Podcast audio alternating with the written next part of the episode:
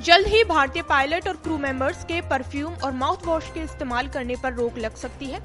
Director general of civil aviation यानी DGCA ने इस संबंध में एक प्रस्ताव तैयार किया है। प्रपोजल ड्राफ्ट में कहा गया है कि कोई भी क्रू मेंबर ऐसी किसी भी मेडिसिन या फिर ऐसा कोई प्रोडक्ट जिसमें अल्कोहल हो, जैसे mouth wash tooth gel perfume का इस्तेमाल नहीं करेगा। डीजीसीए का कहना है कि इनके इस्तेमाल से क्रू मेंबर्स का ब्रेथ एनालाइजर टेस्ट पॉजिटिव आ सकता है। अगर कोई भी क्रू मेंबर किसी खास मेडिकेशन का इस्तेमाल कर भी रहा है तो उसे फ़्लाइट असाइनमेंट लेने से पहले कंपनी डॉक्टर की सलाह लेनी होगी। बता दें कि ब्रेथ एनालाइजर टेस्ट के ज़रिए ये चेक किया जाता है कि सामने वाले ने शराब पी है या नहीं और इसकी मात्रा कितनी है।